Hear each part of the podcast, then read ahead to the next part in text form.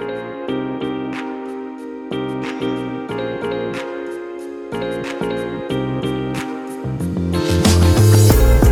and welcome to this episode of Earnest Contempt.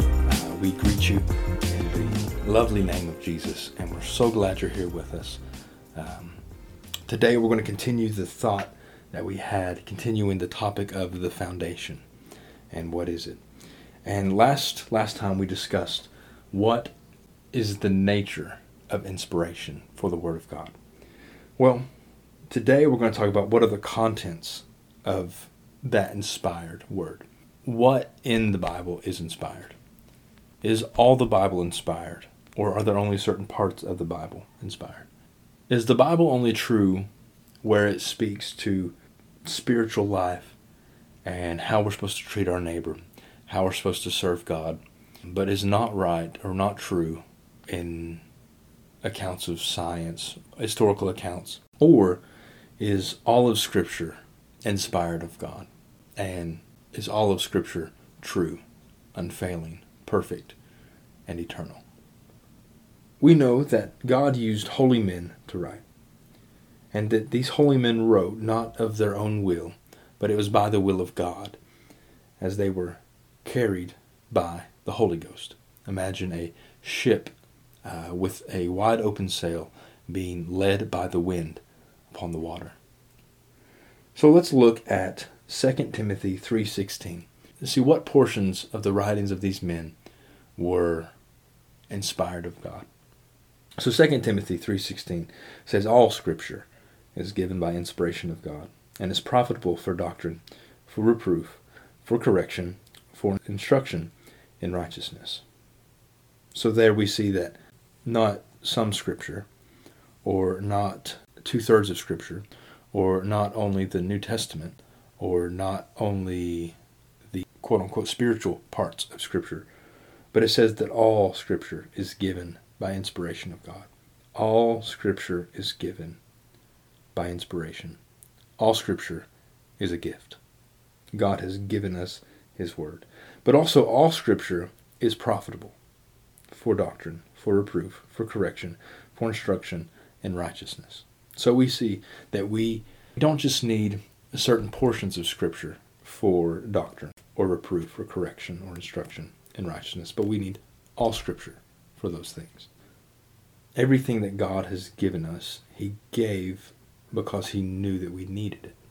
We can't do without that which He's given us. And we, we see in the book of Revelation, at the very end, there's a warning. God tells us to not add anything to the book to his book, to his word, and not to take anything away from his book, his word. Because we can't add anything greater to this book, to his word. And it would be arrogant enough to think that we could, but also arrogant enough to think that we could do without any of it.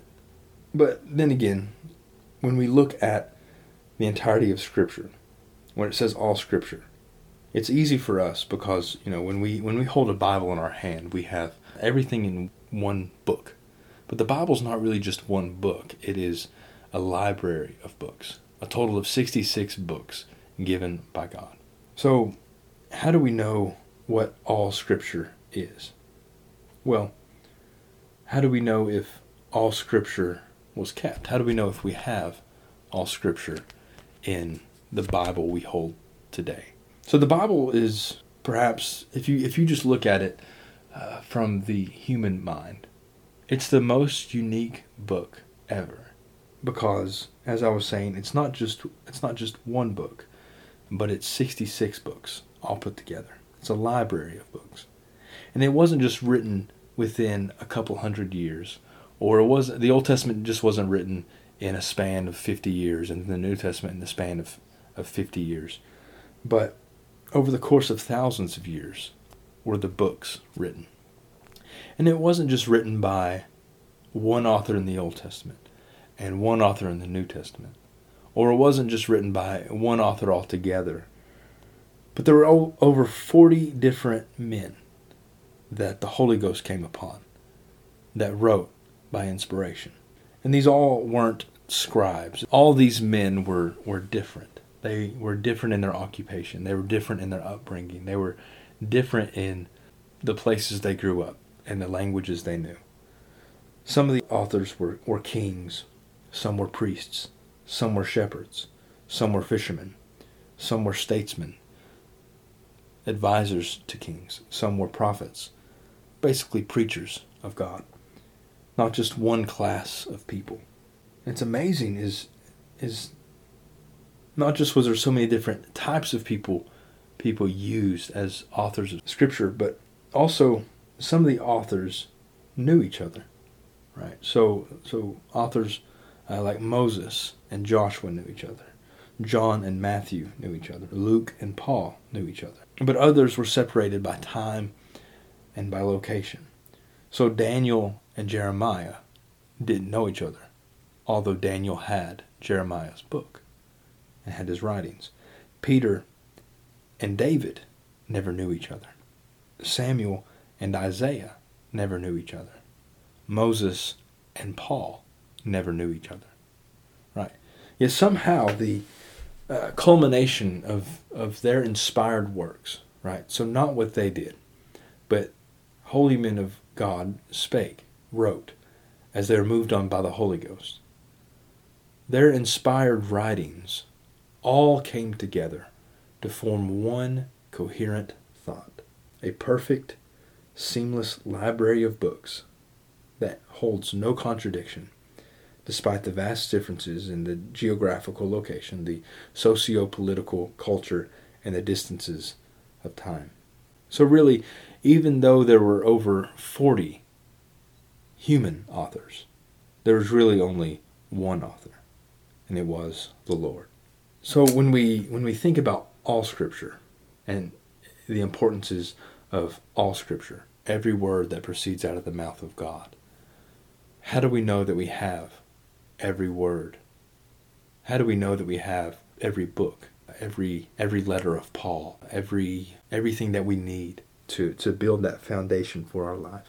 Well, we when thinking about the Bible, we have to remember that it's not just another another book like The Adventures of Tom Sawyer by Mark Twain or like Pride and Prejudice from Jane Eyre. It, it's not it's not a regular book written by the will of men, but it was it's God's book written by the will of God. So, given this nature of inspiration, as we've already talked about, that that the nature of inspiration uh, of the Bible is the reflection of who God is. Right. So we when we read the Bible, we're able to to to know what God thinks about a given topic, or we're able to know the mind of God through His through His Word. If He was to let any portion of Scripture fail or fall away, could we could we say that we really have the very words of God? If the Bible that we had today was not the complete Word of God, if if if what we held in our hands today was not truly all Scripture, for one, if we didn't have all Scripture, we wouldn't have everything we need for doctrine, for reproof, correction, and instruction in righteousness. But also, if we didn't have all Scripture, what would what could we say about the author? What could be said about the one who composed it? Would God really inspire a word that he did not intend to preserve?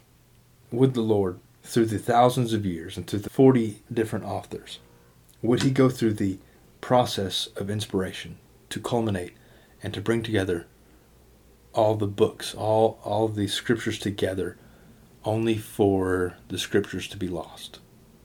Or only for, uh, even if it was one word, even if it was one, one page, even if it was one book or one chapter per se, could we say that we then have a perfect word of God could we then say that we have everything we need to live, to build a foundation?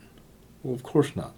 But we don't think that, that God had just inspired His Word and then left His Word subject to time, or even subject to the devil.